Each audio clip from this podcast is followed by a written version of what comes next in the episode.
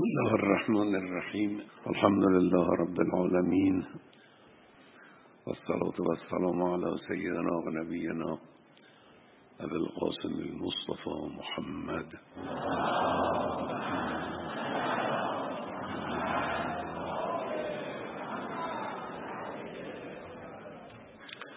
وعلى آله الأطيبين الأطهرين المنتجبين سيما بقية الله في العربين خیلی خدای متعال رو شاکرم که به بنده توفیق داد. در این جلسه با شکوه و جامع و پرمعنا حضور پیدا کنم. و تشکر می‌کنم از کسانی که ترتیب این جلسه رو دادن. همچنین تشکر می‌کنم از برادران و خواهرانی که در این آغاز جلسه این یک ساعت خورده ای برنامه اجرا کردن. تلاوت قرآن خوب سرودها عالی هم شعر هم آهنگ برنامه مدعی خیلی خوب. سخنران ها مطالب بسیار خوبی رو بیان کردن. همه تقریبا اون چیزهایی که در دل ما و در ذهن ماست در حول و حوش مسائل دفاع مقدس و ارتباطش با مردم در همین بیانات این خانم ها و آقایان بود. منتها خب احتیاج داره تعمل بشه تفکر بشه راه کار پیدا بشه انشاءالله. اونچه که بنده می‌خوام عرض بکنم اینه که واقعی دفاع مقدس یک برهه برجسته و مهمی از تاریخ کشور ماست. این مقطع را این واقعی مهم را باید درست بشناسیم و به اذهان نسلهای بعدی اون رو معرفی کنیم. عقیده راسخ بنده این است که اگر نسلهای پی در پی ما بشناسن جوانب مهم و معنادار دفاع مقدس را و بدانند که در این واقعه مهم چگونه ملت ایران توانست خود رو به سکوی پیروزی برسانه و در اونجا بیسته با قدرت با سربلندی. برای اونها در این شناخت درسهای بزرگی وجود خواهد داشت. کارهای بزرگی پیش خواهد رفت.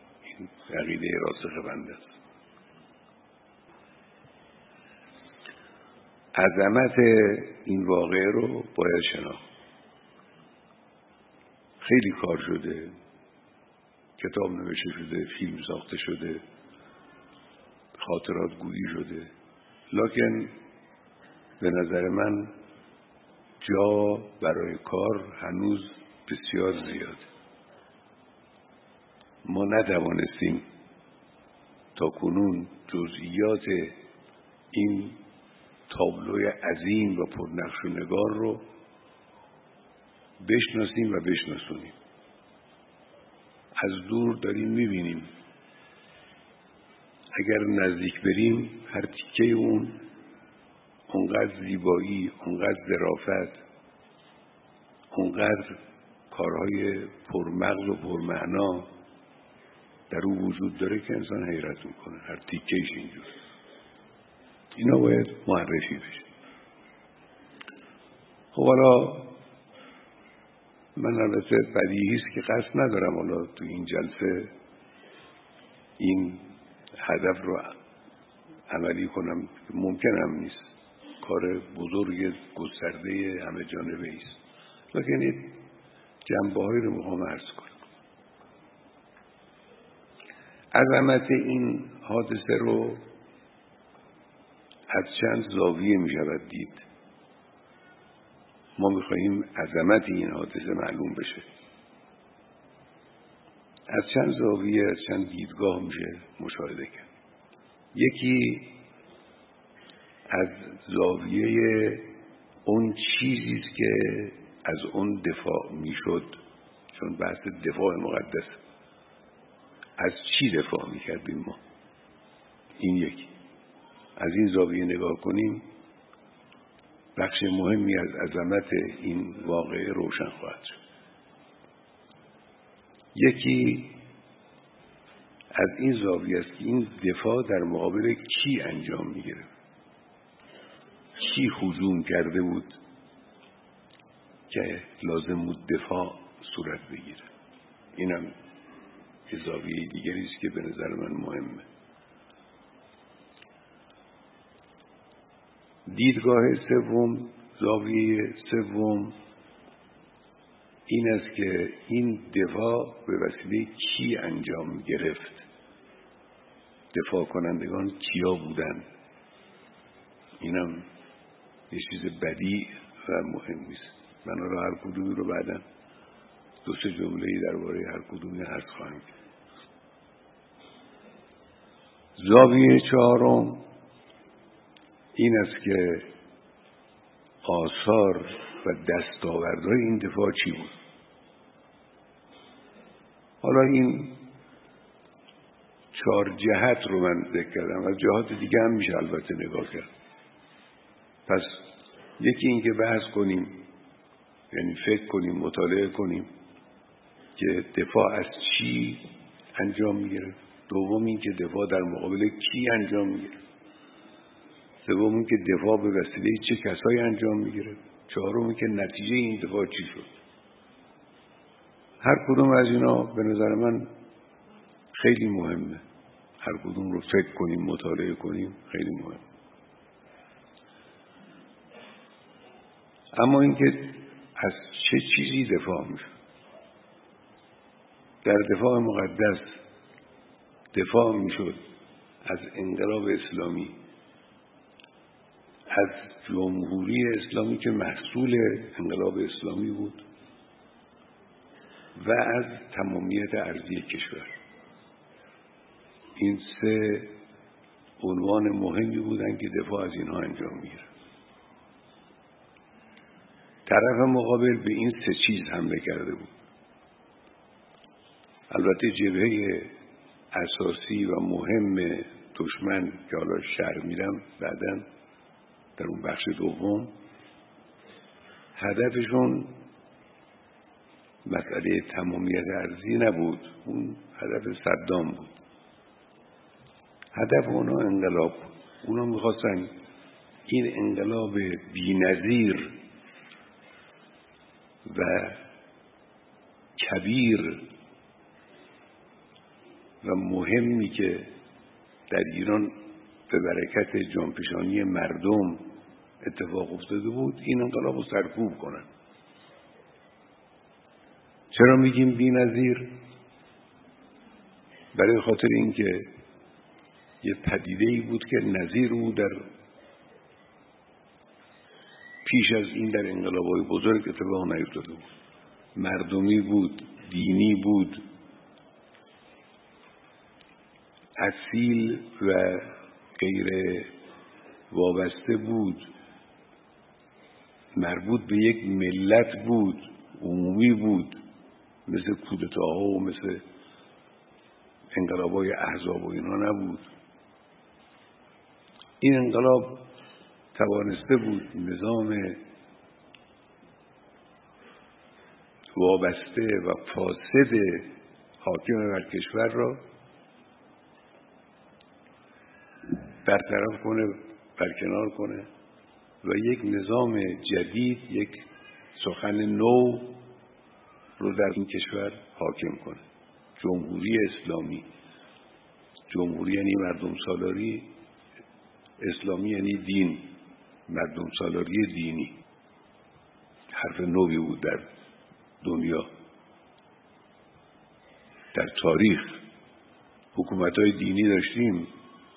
بحث مردم سالاری نبود. حکومت های مردم سالار یا واقعی یا سوری و اسمی داشتیم بحثی از دین درش نبود.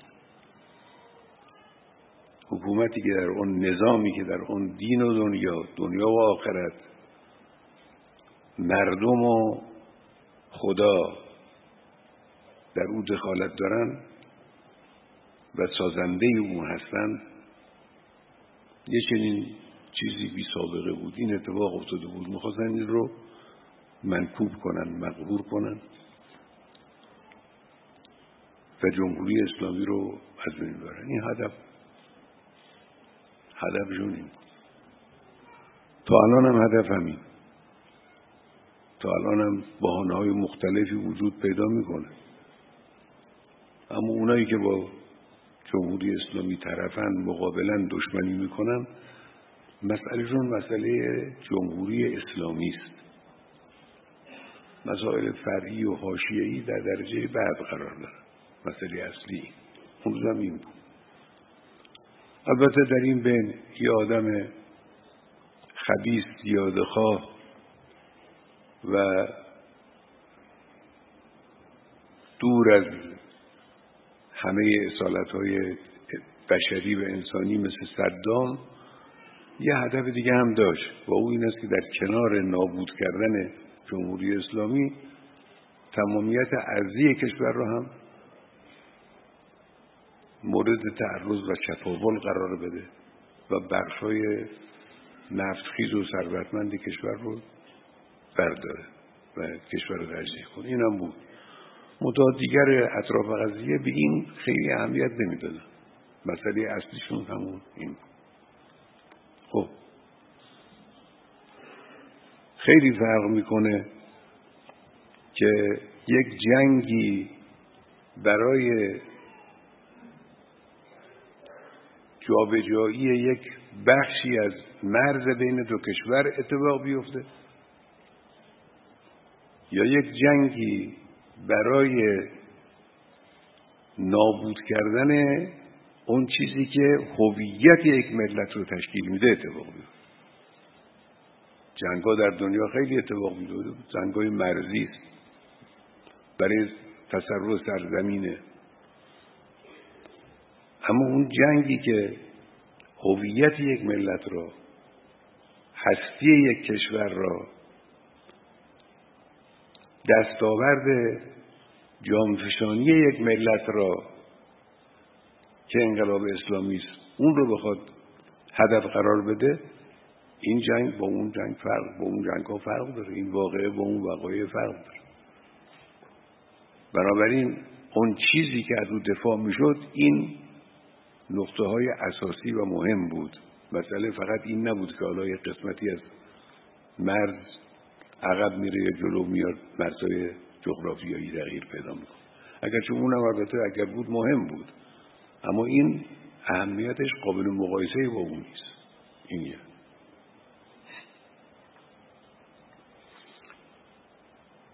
این از زاویه اون چیزی که از اون دفاع می‌شد موضوع دفاع. اما اون زاویه دوم یعنی مهاجم ها کی بودن؟ با این نگاه هم اگر نگاه کنیم به قضیه عظمت و اهمیت دفاع مقدس روشن خواهد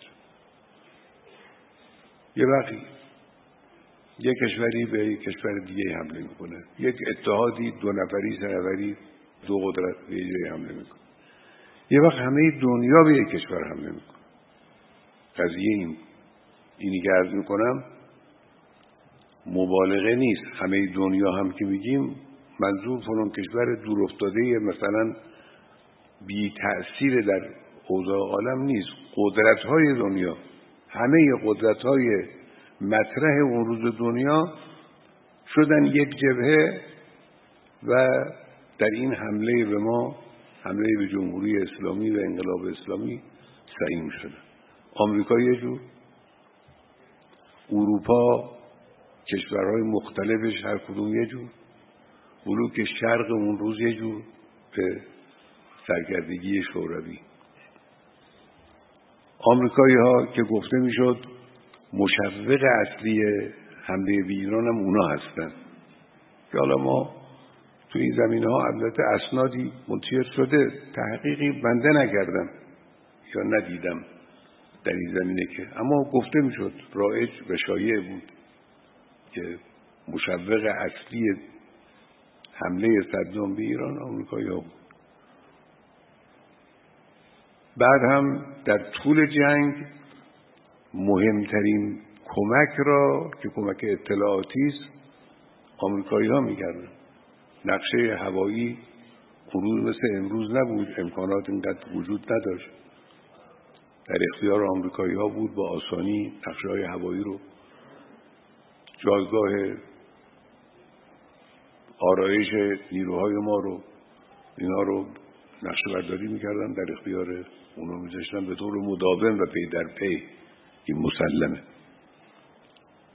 آمریکایی های چنین کمکی می‌کردن. و شیوه های جنگ به شیوه های به تعبیر رایج دوستان که اخیرا به جای تاکتیک راه کنش رو استعمال می‌کنن شیوه های راه کنشی رو یعنی تاکتیکی رو در اختیار صدام قرار اروپایی ها فرانسوی ها پیشرفته ترین تجهیزات هوایی رو در اختیار عراق قرار دادن. میراج دادن جنگنده های میراج سوپر راندارد موشک های اگزوسه اینا پیشرفته ترین تجهیزات اون روز و دنیا بود. در اختیار صدام قرار دادن.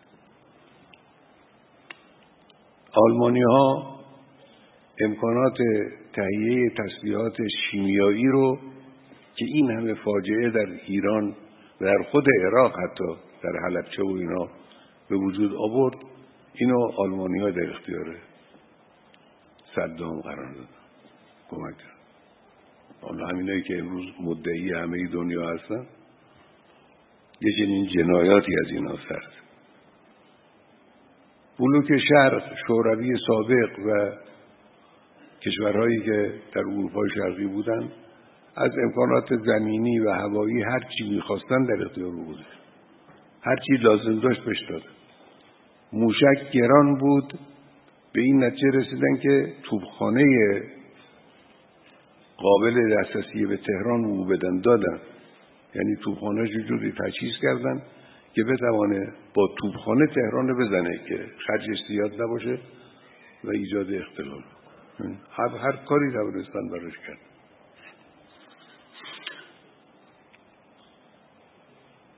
عرب های منطقه خودمون کشورهای عربی پول بی حساب در اختیارش گذاشت. تمام این چیزایی رو که از اروپایی ها اینا وارد کردن خریدن با پول دوستان عرب ما بود که در اختیارش گذاشت. هم پول دادن هم مسیر رفت آمد. این منطقه مرز قسمت جنوبی خلیج فارس به طور دائم حل رفت آمد کامیون ها و از کنم که ماشین های سنگینی بود که ابزارها رو میبردن وارد عراق می‌کرد یعنی همه کمک کردن همه. مهاجم اینا بودن ما چی؟ ما نه. کمک کننده ای نداشتیم. حتی امکانات و تسلیحاتی که حاضر بودیم پول بدیم بخریم فراهم نمی‌شد مگر به ندرت. چند مورد خیلی جزئی اتفاق افتاد که پول زیادتر از متعارف و معمول و با زحمت زیاد یک جنسی رو از جایی توانستیم با مشکلات فراوانی بخریم و وارد کنیم که تأثیری در نابرابری جنگ نداشت مطلقا. که یه مقداری حالا مثلا این نابرابری رو کم کنه اینجوری نبود. این همین. خب در یک چنین نبردی در یک چنین رویارویی ملت ایران توانست روی سکوی پیروزی بیسته و با شکوه خودش رو دنیا نشان بده. عظمت اینه. در جهت سوم یعنی دفاع کنندگان کیا بود؟ این هم جز به چیزای استثنایی خب ارتش بود سپاه بود نیروهای بسیج مردمی در قالب یگانهای سپاه حضور داشتن. اینا کما بیش شبیه همون چیزی که در دنیا هست که حالا ظاهرش یعنی یگانهای مسلحی هستن که حضور دارن. لکن مسئله این نبود فقط. مسئله این نبود. دفاع کننده ها بله ظاهرش ظاهر ارتش و ظاهر سپاه یا به شکل همین تنظیمات متعارف دنیا بود اما باطنش یه چیز دیگری بود. باطنش اصلا شباهت به لشکرکشی های دنیا نداشت اولا فرمانده این مجموعه یک مرد الهی بود امام بزرگوار. یه عنصر الهی بینظیر در کنار دانش و فکر و تجربه و پختگی از جهات مختلف در کنار همه اینها اون روح زلال و صفای معنوی بود. لذا نفسش تاثیر داشت. پاوه باید نجات پیدا کنه. مرحوم چمران خودش از من از خود ایشون شنیدم. گفت به مجرد اینکه ساعت دو بعد از ظهر پیام امام در رادیو منتشر شد اینا تو محاصره بودن در پاوه دیگه اطرافشون گرفته بودن. گفت دفعتا همون به مجرد اینکه این پیام منتشر شد هنوز هیچ نیروی نرسیده شاید حرکت هم هنوز نکرده ما دیدیم که اطراف اون باز شد. نفس این پیام این نفوذ این کلام اینو بنده از خود چمران شنیدم. شهید عزیز. حسر آبادان باید شکسته بشه برو برگرد نده شکسته شد در قضای های مختلف در قضیه سوسنگرد اون کشمکشی که در باب حمله به سوسنگرد که بریم دفاع بکنیم و نکنیم مشکلاتی که وجود داشت. پیغام امام به واسطه وقتی رسید مسئله حل این فرماندهی مثل او نفوذ کلمه با استفاده از معنویت و صفا. نفس گرم. بعد سبقه دینی دفاع مقدس. سبقه دینی. وقتی سبقه دینی هست نتیجه این میشه که این جوان با شوق شهادت حرکت می‌کنه. زندگی هایی شرحال که نوشته شدن رو بخونیم. با شوق شهادت راه میفت آرزوی شهادت گریه می‌کرد برای اینکه بره جبهه. مؤمنی که بتوانه شهید بشه.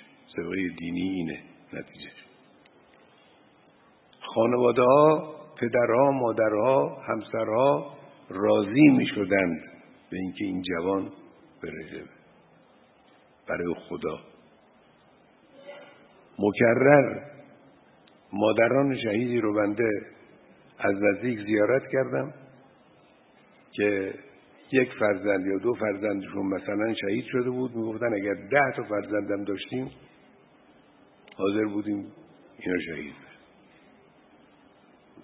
راست می‌گفتن واقعا می‌گفتن.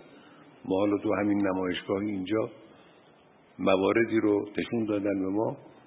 که مادر نه شهید. شوخیه؟ مادر نه شهید. مادر هشت شهید. اصلا این قابل تصور این اما این اتفاق بود. من خودم در کردستان دیدم خانواده ای رو که از یه خانواده هفت نفر اون که به ذهنم میاد الان هفت نفر. مادرشون هم زنده بود پدرشون هم زنده بود. دفعه اولی که اینها رو دیدم بعد البته پدر از دنیا رفته بود. هفت شهید از این خانواده. این جز عامل دینی چی می‌توانه باشه؟ عامل دین این مدافعین اینا بودن. خطوط مقدم جبهه ما محراب عبادت بود. محراب عبادت. اینی که یه جوانی نیمه شب یه فرمانده یا غیر فرمانده یه گروهان یا یه گردانی بنشینه اشک بریزه گریه کنه نیمه شب عبادت بکنه این نقلش یکی دو تا ده تا نیست. در همه بخش های این جبهه این وجود داشته. این اصلا کجای دنیا کدوم جنگ کدوم درگیری نظامی چنین وضعیت رو به شوق شهادت توسل توجه به خدای متعال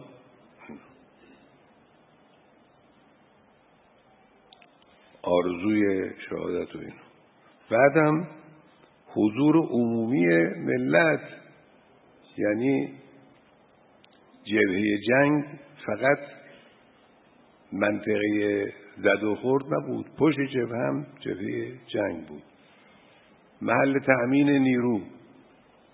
خب در دنیا پادگان ها محل تأمین نیرو اینجا پادگان ها هم بودن مسجد ها هم بودن هیئت هم بودن دانشگاه هم بود حوزه هم بود مدارس دبیرستان ها هم بود. اصلا معلم سر کلاس جبهه می‌رفت بچه ها دنبالش رو میفتادن جبهه می‌رفت. چقدر شهید دانش آموز داریم چقدر شهید دانشجو داریم چقدر شهید طلبه داریم. مساجد ما منابر ما گویندگان ما همه در خدمت این حرکت عظیم قرار داشتن. همه یعنی جمع کثیری از اینها در خدمت این حرکت عظیم بود. اینا مدافعین اینا بود. داخل خانه ها زنها در بخش های گوناگون پشتیبانی خانواده ها زنان خاندار و دیگران. در قسمت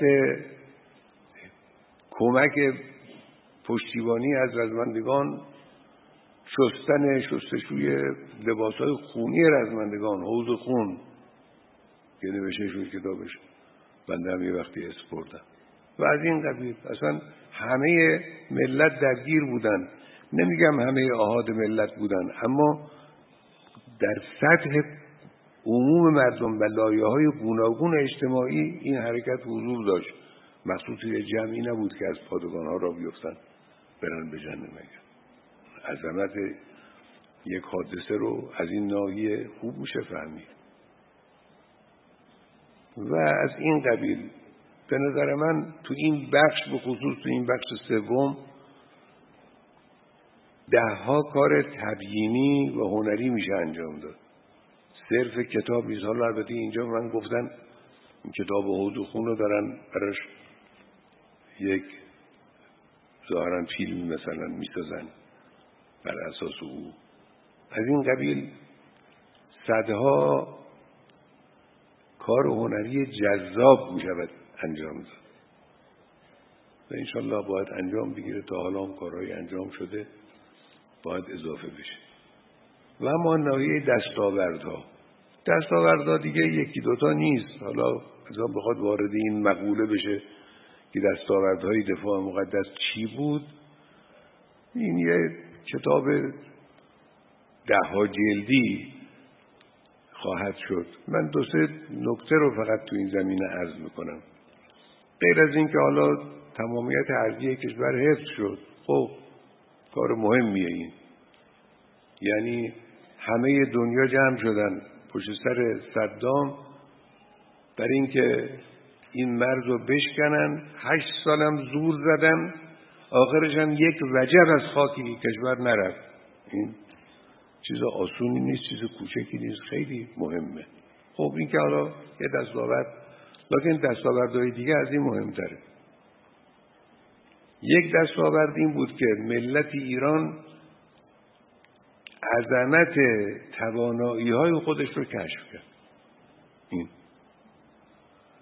شما الان ملاحظه کنید اینجا این خانم ها و آقایان جوانی که آمدن اینجا صحبت کردن هی میگن که ما در اداره کشور در مدیریت کشور در اقتصاد در چه در چه شیوه های جنگ تحمیلی رو و دفاع مقدس رو به کار ببریم و استفاده کنیم این معناش چیه؟ معناش این است که اونقدر در دفاع مقدس توانایی های ملت ایران در همون بخش آشکار شده که همه می‌خوان در همه بخش های مدیریت یک کشور و پیشرفت یک کشور و اطلاع یک کشور از اون برنامه ها تبعیت کنن و پیروی کنن. یعنی یه تصویری در مقابل ملت ایران قرار داد. دفاع مقدس ملت ایران خودش رو شناخت. اونچه که به ما گفته شده بود در طول تاریخ و اونچه با ما عمل شده بود ضد این بود. در دوران قاجار در دوران پهلوی. همیشه به ما تلقین شده بود که ما نمی‌تونیم. ما کسی نیستیم ما قابل نیستیم. قدرت های جهانی می‌تونن با یه اشاره ما رو از رو زمین محو کنن. اینجوری به ما یاد داده بودن. باید از اونا یاد بگیریم باید دنبال اونا را بیفتیم. باید از اونا بخواهیم. همش اینجور به ما گفته بودن. دفاع مقدس نشون داد نه. همون کسانی که رشته حیات و امید بعضی و اونها وصله همونها همشون هم دست میشن. میان علیه یک ملت حرکت می‌کنن و هیچ غلطی نمی‌تونن بکنن. اینو نشون داد ملت ایران. توانایی ملت ایران. یعنی ما ظرفیت خودمون رو کشف کردیم. ما فهمیدیم یه جوانی مثل شهید حسن باغری مثلا. حالا از زنده های اسم نمی‌خوام بهت بیارم. تو زنده ها از این قبیل زیاد داریم این بلند میشه میاد توی میدان جنگ در طول مدت کوتاهی تبدیل میشه به یک راهبرد ساز به تعبیر رایج استراتژیست دفاع و جنگ. این استعداد شوخیه؟ کجا بود این استعداد؟ جوونی بود توی روزنامه این مقاله می نوشت خبرنگار یه روزنامه بود. تو جمهوری اسلامی شهید حسن واقعی. این استعداد بروز پیدا کرد. از این قبیل استعدادها هزاران مورد رو ما سراغ داریم. استعداد سازندگی. روی شط خروشان وحشی اروندرود پل زدن و چندین لشکر رو از روی او عبور دادن زیر بمباران دشمن این کار کوچکیه؟ این کار شدنی بود؟ دشمن اصلا باور نمی‌کرد چنین چیزی اتفاق بیفته اما اتفاق افتاد. این ظرفیت بود این استعداد بود این پنهان بود آشکار شد. ملت ایران این یکی از دستاوردهای مهمه. ما الان با اتکاع به اون کارهایی که جوانای ما اون روز در دفاع مقدس انجام دادن می توانیم با اطمینان بگیم امروز جوانای ما می توانند همه مشکلات این کشور را حل کنند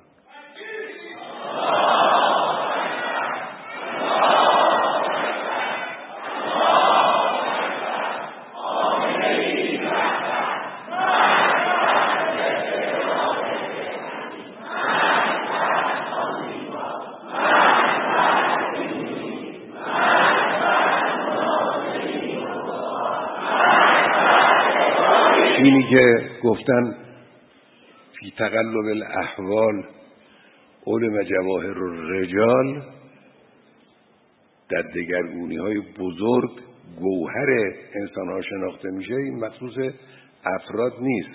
جامعه هم همینجوره. یه جامعه رو در حوادث سخت و سنگین می‌شود شناخت. ما خودمون نمیشناختیم. دیگران هم ما رو نمیشناختن. دنیا هم ما رو نمیشناخت. در دفاع مقدس هم ما خودمون خودمون رو شناختیم هم دیگران ما رو شناختن اونایی که صاحب ادعا بودن در دنیا فهمیدن این یکی دیگه از دستاوردهای دفاع مقدس همین ایمنسازی کشوره. ایمنسازی کشور. این دفاع مقدس کشور رو از تهاجم های نظامی محتمل تا حدود زیادی ایمن کرد. یعنی هی گفتن که حرکت نظامی هم روی میز اما از روی میز تکون نخورد. چون می‌دونستن که اگر چنانچه وارد این میدان بشن شروعش با اونهاست پایانش با اونا نیست. اینو دفاع مقدس نشون داد. این اینم یکی از دستاورد هاست ایمانهای عمیق و صادق عزمهای قوی و راسخ هوشمندی جوانان ایرانی قدرت ابتکار و نوآوری ها از سوی عناصر نظامی و غیر نظامی ظرفیت غلبه بلقلدرهای جهانی. اینا چیزایی بود که تو این دفاع مقدس از ملت ما و از رزمندگان ما آشکار شد و دیده شد. خب این خود ملت هم اینا رو شناختن و طبعا وقتی ما شناختیم فهمیدیم که این توانایی ها رو داریم امید ما زیاد خواهد شد. نشاط ما زیاد خواهد شد. بیشتر در صدد استفاده از این توانایی ها در خواهیم آمد. در میدان های دیگر هم می‌توانیم از این یکی از دستاوردهای مهم دفاع مقدس. یک دستاورد دیگه در دفاع مقدس این بود. دفاع مقدس مرزهای ما رو گسترش داد. منظورم مرزهای جغرافیایی نیست. ما دنبال اونم نبودیم که مرزهای جغرافیایی رو گسترش بدیم. نه اون روز نه امروز. دنبال گسترش مرز جغرافیایی نیستیم. مرزهای دیگر ما رو گسترش داد. مرز مقاومت رو گسترش مثلا یه نمونه است. امروز مفهوم مقاومت و عنصر مقاومت یک عنصر جا افتاده است. در فلسطین مقاومت در منطقه غرب آسیا در کشورهای گوناگون مقاومت در عراق مقاومت در ایران مقاومت. در جاهای مختلف. این عنوان مقاومت رو دفاع مقدس در دنیا مطرح کرد و پیش برد و جا انداخت. و در خیلی از جاهای دنیا. شاید خود ما هم باور نکنیم به آسانی که کارهای ملت ایران در کشورهای دوردست تأثیر گذاشته. لکن تأثیر گذاشته. ما اطلاع داریم. بنده از نمی‌خوام اسم کشور رو بیارم. هم در منطقه شرق منطقه آسیا هم در آفریقا هم در آمریکای لاتین. خیلی از کارهای ملت ایران الگو شد. برای افراد زیادی از اونها. این گسترش مرز هست. مرز فکری ما مرز معرفتی ما. گسترش پیدا این مهمترین موفقیت یه ملته که بتونه فرهنگ خودش معارف خودش رو دانسته ها و خواسته های خودش رو گسترش بده. در دنیا این اتفاق افتاد عمدتا به وسیله دفاع مقدس. این هشت سال دفاع مقدس معجزه کرد در این مورد. فرهنگ اتکا به نفس رو گسترش خب می‌دونید می‌خوایم ببینیم مقاومت که میگیم مقاومت در مقابل کی؟ منطقه ما این منطقه غرب آسیا به دلایل مختلف جزو مناطقی است که چشمه های قدرت طلبان دنیا به اونجا دوخته است. به خاطر منابعش به خاطر موقعیت جغرافیاییش به دلایل مختلفش به دلیل مرکز اسلام بودنش مورد توجه قدرت های بزرگ دنیا بوده می‌خواستن دخالت کنن. الان هم می‌بینید قدرت ها هر جا بتونن ناخونشون رو بند می‌کنن دخالت می‌کنن. مقاومت یعنی در مقابل اینا. مقاومت در مقابل حضور قلدرانه قدرت هایی که هیچ حقی برای حضور در این منطقه ندارن مقاومت این فرهنگ گسترش پیدا کرد. اینی که شما می‌بینید که مسئله حضور ایران در منطقه فریاد آمریکا و بعضی کشورهای دیگر رو در میاره به خاطر اینه. این معناش اینه. حضور ایران دخالت ایران در حالی که ما دخالتی نداریم. بله حضور داریم. حضور معنوی. دیگران در خیلی از این کشورهای منطقه پایگاه دارن. به طور رسمی ما نداریم. اما حضور معنوی داریم. حضور معنوی ما بیشتر از اونهاست. فریاد اونها از این بلنده این رو دفاع مقدس به ما داد. یکی از آثار دفاع مقدس رشد و استحکام فکر مقاومت در داخل خود کشور. عزیزان من ما سی و چند سال از جنگ میگذره. تو این سی و چند سال خیلی تهاجم داشتیم. خیلی فتنه انگیزی داشتیم. در بخش های مختلف خیلی هاش رو آهاد مختلف مردم توجه نکردن. لیکن داشتیم بعضیشون هم جلو چشم همه بوده که مشاهده کردید شما در سالهای مختلف.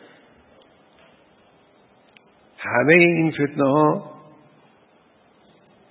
ناکام مون در مقابل ملت ایران. چرا؟ چون ملت ایران فرهنگ مقاومت رو در خود نهادینه کرده. این سی و چند سال نهادینه شدن فرهنگ مقاومت در کشور ناشی از مقاومت هشت ساله دفاع مقدس دفاع مقدس حق حیات داره به کشور ما. یه عدهای خدشه می‌کنن یه عدهای شبهه می‌کنن یه عدهای تحریف می‌کنن. یه عدهای درباره مسائل مختلف دفاع مقدس دروغ سریح میگن. باید در مقابل اینها کسانی که می‌تونن تبیین کنن باید تبیین کنن. عظمت جهاد مقدس و دفاع مقدس رو بایستی ما روز به روز بیشتر بیان کنیم بگیم تبیین کنیم. جز وظایف. این کارهای جاری که داره انجام می‌گیره که الان گزارش بعضی رو دادن اینا خوبه؟ اینا باید صد برابر بشه. صد برابر بود ما توانشو داریم آدمشو داریم استعدادشو داریم. می توانیم کار هنری بکنیم می توانیم فیلم های خوب بسازیم. می توانیم کتاب های خوب بنویسیم. می توانیم رمان های حاکی از حوادث بسازیم. می توانیم هدف رو فراموش نکنیم. هدف رو گم نکنیم در این کارهای هنری. گاه اوقات کار هنری انجام می‌گیره. نیت کمک به این راهه اما اون که اتفاق میفته این نیست. این به خاطر اینه که در اسنای راه تحیر استراب فکری به وجود میاد و هدف فراموش میشه گم میشه. باید مراقب این باشید کارهای فراوان هنری باید انجام بگیره. هر کسی به نحوی که توانایی داره. این حالا عرض امروز ما در مورد بحث دفاع مقدس. منتها راجع به نیروهای مسلح من یه جمله می‌خوام عرض بکنم. که اون هم متناسب با همین امروز است نیروهای مسلح ما در دوران جنگ خیلی زحمت کشیدن خیلی تلاش کردن. و فداکاری های بزرگی واقعا انجام گرفت در بخش های مختلف. یه چند کلمه درباره نیروهای مسلح. اولا نیروهای مسلح جزو نوامیس حتمی هر جامعه ای هستند. حضورشون وجودشون جزو اون عناصر اصلی است که بدون اون یک جامعه سرپا نمیمونه. اینی که کسی مثل امیرالمومنین علیه السلام میگه الجنود حسون و رعیه حسن رعیتن این امیرالمومنین میگه که شوخی نیست. الجنود حسون یعنی ایمن سازن. نیروهای مسلح ایمن سازن. قدر نیروهای مسلح رو باید دانست. عزت و شرف نیروهای مسلح رو بایستی در جزو مسائل ضروری و لازم به حساب تکریم نیروهای مسلح رو باید بر خودمون لازم بدانیم نیروهای مسلح اینجورن ایمن سازن امنیت همه چیزه. اگر امنیت نباشه علم هم نیست اقتصاد هم نیست آرامش خاطر خانوادگی هم نیست راحتی نیست. امنیت همه چیز کشور. نیروهای مسلح امنیت ساز. باید به نیروهای مسلح از جهات مختلف رسیدگی کرد. حضورشون رو مختنم دونست. تلاششون رو ارج نهاد. چه اون کسانی که این ایمنی رو در مرزها به وجود میارن چه اونایی که در داخل به وجود میارن. بعضی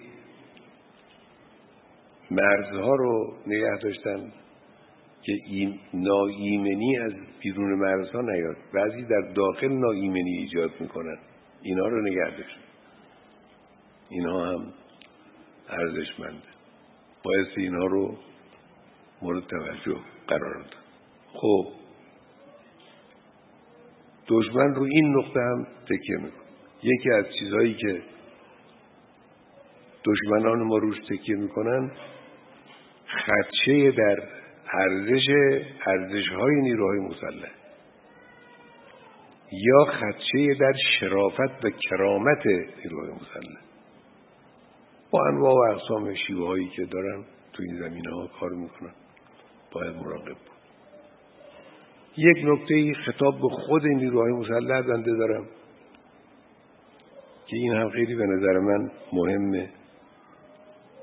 و او این است که منطق قدرت در اسلام منطق استعلا نیست. در نظام های مادی چرا؟ قدرت به معنای استعلا است. استعلا یعنی علو بر دیگران. خود رو بر دیگران از دیگران برتر دانستن خود رو بر دیگران تحمیل کردن. تنه خود رو بر دوش دیگران انداختن دیگران رو تحقیر کردن قدرت اینه. کسی که قدرت پیدا کرد استعلا پیدا می‌کنه. یکی از مفاهیم منفی در قرآن کریم همین مسئله استعلاست. این فرعون علا فی این استعلاست. منطق قدرت در اسلام استعلا نیست. یعنی شما هر چه قدرتتون بیشتر بشه توانایی هاتون چه توانایی های ذاتی خودتون چه توانایی های قانونیتون هر چی بالاتر بره باید تواضعتون بیشتر باشه. باید تواضعتون بیشتر باشه انعطافتون بیشتر باشه توجهتون به خدا بیشتر باشه. قضیه مالک اشتر رو شاید اغلب شما شنیدید. مالک اشتر هم شجاع هم قدرتمند رشید فرمانده لشکر امیرالمومنین علیه السلام دست قدرتمند امیرالمومنین. حالا گشتر چنین کسی توی کوفه ظاهرا قضیه تو کوفه بوده. می‌رفت یه بد پسر جوونی نوجوونی نشناختش شروع کرد مسخره کردن. حالا مثلا نبود. پسر پیرهنی امامه جوری داشته که مایه مسخره اون پسر قرار گرفت. یه خود مسخرهش کرد خندید. اینها و او چیزی نگفت. و رفت. بعد که عبور کرد رفت. یه نفری این پسره گفت فهمیدی این چی بود تو مسخرش کردی؟ گفت نه. گفت این مالک اشتره. پسره ترسید. گفت حالا این مالک اشتر من اینجور باش برخورد کردم. با من یا با خانواده من چه خواهد کرد؟ گفت چیکار کنم؟ گفت برو اصخایی کن ازش. پسره دنبال این راه افتاد که ازش اصخایی کنه. دید رفت تو مسجد. مالک اشتر رفت تو مسجد. مشغول نماز شد. این صبر کرد نمازش که تمام شد رفت جلو. گفتش که آقا ببخشید من شما رو نشناختم من بی احترامی کردم کنان کردم. و شما از من بگذارید مالک اشتر گفت من آمدم مسجد. این دو رکت نماز رو خوندم. برای اینکه دعا کنم برای تو. دعا کنم. بالاخره احتیاج به دعا داره. کسی که جوونی که یه چنین کار بیادبانی می‌کنه باید دعاش کرد. آمدم به دعا کنم. این مالک اشتر ببینید. شما هرچه جایگاه نظامیتون و قدرتتون بالاتر باشه بیشتر باشه باید بیشتر تواضع کنید بیشتر ترحم کنید. اقتدار با زبان خوش منافاتی نداره. اقتدار با رفتار مهربانانه هیچ منافاتی نداره. هیچ منافاتی نداره. شنفتید این آقا گفت یه پسر جوونی تو فتنه شرکت می‌کنه بعد زندان میره بعد مورد عفو قرار می‌گیره بعد میاد بیرون. راهیان نور را میفته این میاد جز راهیان نور نه برای خاطر جبهه برای خاطر گردش. میگه بریم دوری می‌زنیم. بعد اونجا چهار کلمه حرف می‌زنه این راوی این عشق میریزه حق حق می‌کنه میاد میگه این نامردی بود. یعنی خودشو میگه. اقتدار منافات نداره با زبان نرم با زبان نرم گاهی بیشتر بهتر میشه. خیلی از موفقیت رو به دست یه جایی البته لازمه جور دیگه انسان عمل کنه هر جایی اقتضایی داره. نیروهای مسلح کار خودشون رو قدر بدانن ارج بنهند اهمیت بدن. افتخار کنن به کاری که انجام میدن. مردم هم بایستی قدر اینها رو بدونن. و هممون بدانیم که تا در راه خدا و برای خدا کار می‌کنیم حرکت می‌کنیم حرف می‌زنیم خدا به ما کمک خواهد کرد. این وعده الهی است. ان تنصر الله ینصر ولا ینصرن الله من ینصره اگر شما نیتتون نصرت خداست بلا شک خدای متعال به شما کمک خواهد گاهی طریقه کمک رو می‌فهمیم خودمون تشخیص میدیم گاهی هم نمی‌فهمیم. می‌بینیم کمک شدیم می‌بینیم کار را افتاد کار پیش رفت. این کمک الهی است. نیت ها رو خدایی کنیم. نیت خدایی هم به این معنا نیست که هر وقت بخوایم حرکتی انجام بدیم همونجا مثلا پس کنید بگیم این کار رو انجام میدم برای رضای خدا. نه. همین که شما به مردم رحم بکنید این نیت خدایی است. همین که شما به کشور خدمت می‌خواهید بکنید این نیت خدایی است. همین که می‌خواهید شما یک کار هنری خلق کنید که چهار نفر را هدایت کنه نیت خدایی است. با نیت خدایی وارد بشیم خدای متعال کمک خواهد و السلام علیکم و رحمت الله و برکاته.